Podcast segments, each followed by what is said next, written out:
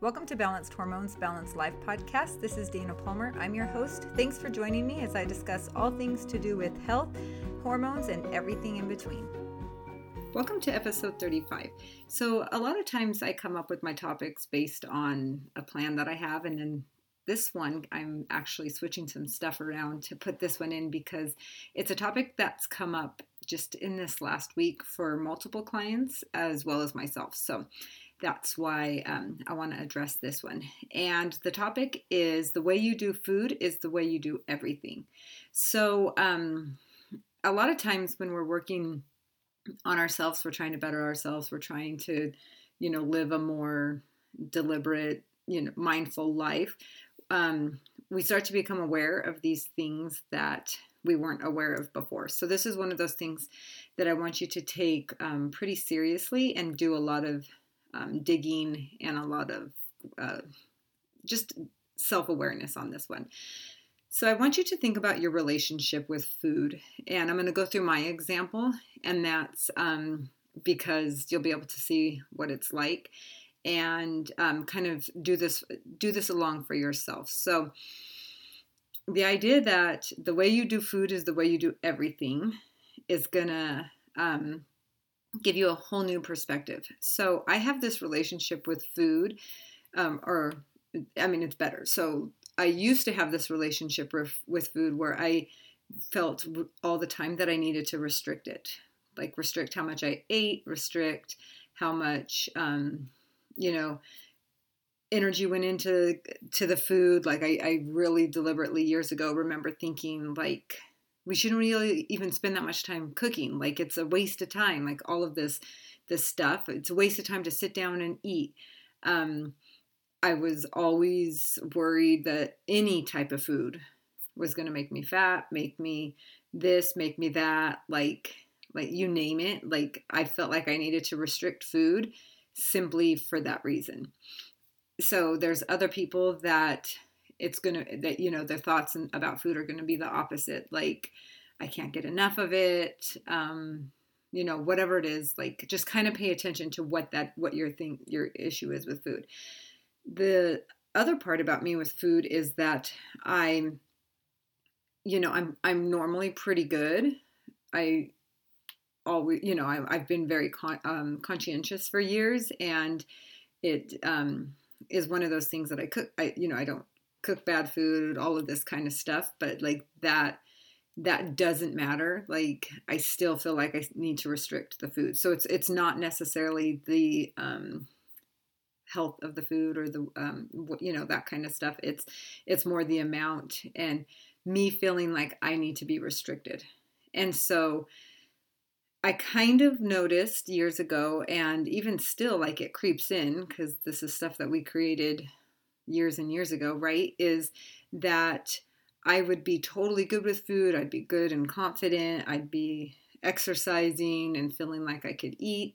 And then, like, all of a sudden, I'd hit a wall and like you don't deserve to eat any of that food like you can you can be the one person that um you know can do a full workout and not have to eat like all of this all this restrictive thought so it was kind of like this love hate relationship and so um and i see it i see it creeping in and i notice that when i'm out of alignment and i will um eat standing up i'll eat fast i'll do lots of like snacking without really even thinking and a lot of that is obviously just like my body not wanting to deal with whatever emotions i'm dealing with and um, so those are some of my first cues that there's something going on. So when I notice this and I take that, so what I want you to do is kind of take, write down all of your, the way you are with food. Like I hate it sometimes, I love it sometimes, I'm really good cook sometimes, I'm not other times. Like I meal plan t- at times and then I don't meal plan. Um, like, you know, whatever that looks like for you. So make sure that you write that down. Then I want you to take a little bit deeper. So, the way you are with food is the way you are with yourself. And so, I had, you know, quite a few clients this week have epiphanies when we were talking about this. It's just funny that everybody was needing that this week. But, um, so if you were to say that about me, like the way I am with food is the way I'm about everything, and if I feel like I have an overall restrictive nature with food, then I'm gonna, I should quote unquote like right if i'm if i'm carrying this theory over feel restrictive in a lot of other aspects of my life. And when i sit with that um i really do. Like it's crazy because i you know i shouldn't i really sh- I, you really should keep your mouth quiet. You really shouldn't say what you want to say. Um you really shouldn't have an opinion about that. And i i close myself like i shut that stuff down when I'm like feeling that restrictive that restrictive stuff. Um, I don't.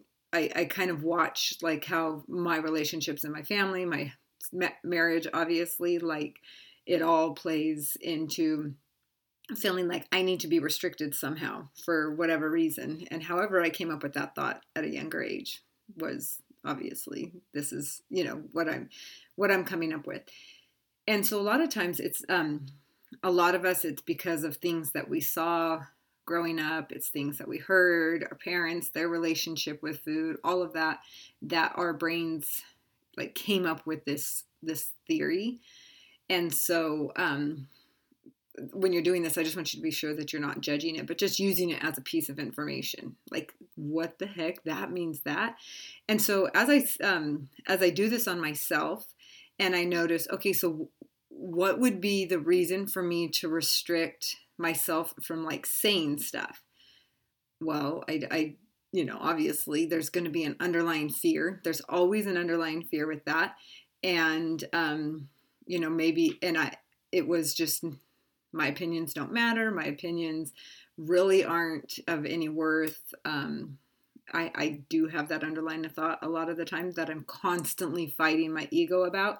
So it's um, something that I have to really be aware of is that um, that restriction is me thinking that my stuff isn't as important as such and such is, right? And um, a lot of time in my brain, it goes back to my stuff, whatever it be, may be, whether it is food, my body, my relationships, are not, my hobbies even, are not as important as, and it usually is in comparison to a male. Like maybe it's not as important to my husband's stuff. It's not as important as my even my son's stuff. Like, um, which I have to really watch out for because for I don't know if it was the society I, we grew up in, whatever it is, but I noticed that that's where my brain goes a lot, and so I I have to deliberately um, pay attention for the cues that that are going on. So the restrictive nature in my food comes over to my restrictive nature in my relationship with myself as well as my relationships with others, just not possibly being as open or as um, you know nurturing in a way that I, I probably could be. And then if you take that, um, you could take that to all kinds of different relationships, like in your life, right? Whether it's your relationship with your hobby. Like I love it sometimes, then I hate it sometimes. Or like you can just kind of watch your um, how you do this in different parts of your life. Then you could take it one step farther and go to that is the same you that's the way your relationship is with your spirituality or or God, like however that your spirituality looks for you. And um, when I first realized this years ago, I was like, there's no way that that could carry over all the way to spirituality. But then I noticed that not only in my life, but in other people's lives, it does 100%. So um, when I'm being restrictive in my um, my food, myself, all of that kind of stuff. I'm also very restrictive in like, okay, you only can meditate for 10 minutes. You don't have much longer than that because you have to get to this, this, and this. And then there obviously comes a lot of animosity and stuff like that. It's not a free flowing meditation for sure. Or um, I notice that even like for for me, like taking a walk is a super it, like my spirit, soul, body, everything needs it. So like I won't no, you don't you you can't do that. You don't have time for that or am I my brain likes to use time to like limit those spiritual experiences and stuff. And so, or you don't have time to sit down quietly and write in your journal. Like, there's, you got to get up and make breakfast for your family. And like, my, I'm totally restrictive on that. And so I noticed that when it does carry over from, and I, and it normally starts with some, the way that I'm eating. And so I, the other day, I this this sounds so silly, but it, it's like one of my first cues. Like I bought a bag of grapes, they were on the counter, and I just kept eating them as I'm walking through the kitchen. And that does not sound like a big deal, right? But that what ends up happening is um, I'm doing it unaware. And then once I caught myself, I was like, "That's crazy." Um, because I really should be sitting down and enjoying my food because I've tried to deliberately make sure I only eat when I'm sitting down so that I can like be with my food and um, just just in, be thankful for my food, enjoy my food because I'm not I'm trying to counter that um, restrictive feeling that I normally have with food. So that's why I purposely do that.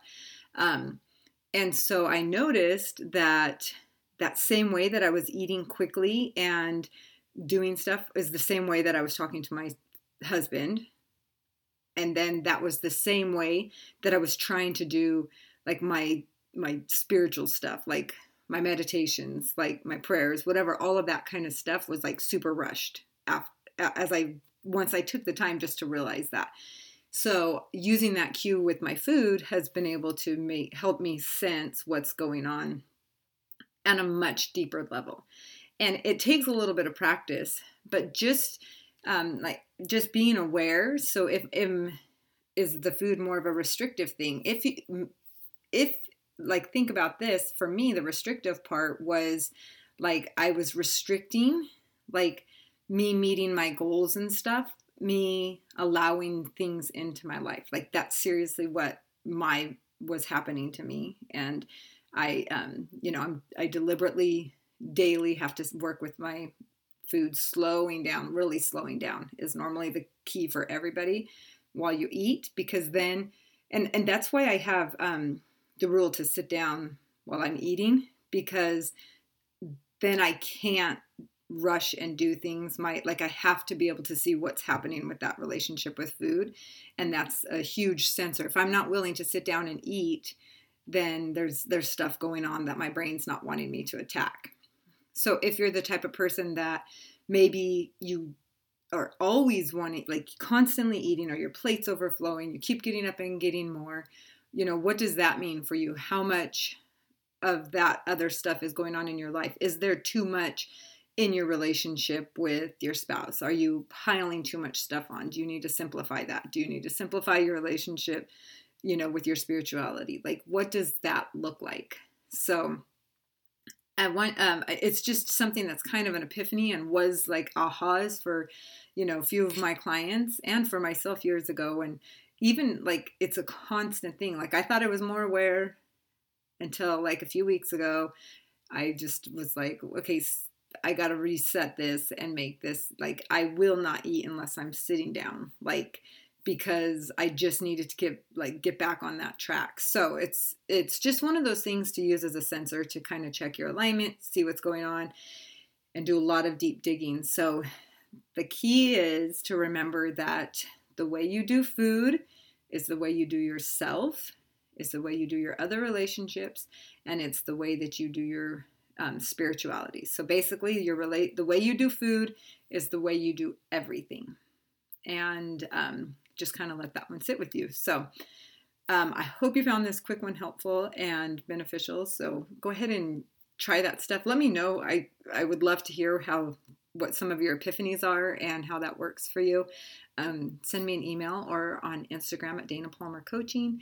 Also, um, just remember registration for the retreat that the early bird prices ends January 15th. So um, make sure you follow the link on my Instagram or Facebook for the um, Heal Within retreat in Mexico. It's going to be so fun. We're going to do lots of meditation, lots of deep stuff like this that um, just will help you get to the, the next level. So I look forward to talking to you next week. And as always, let me know if you have any questions, and I'll talk to you later. Bye.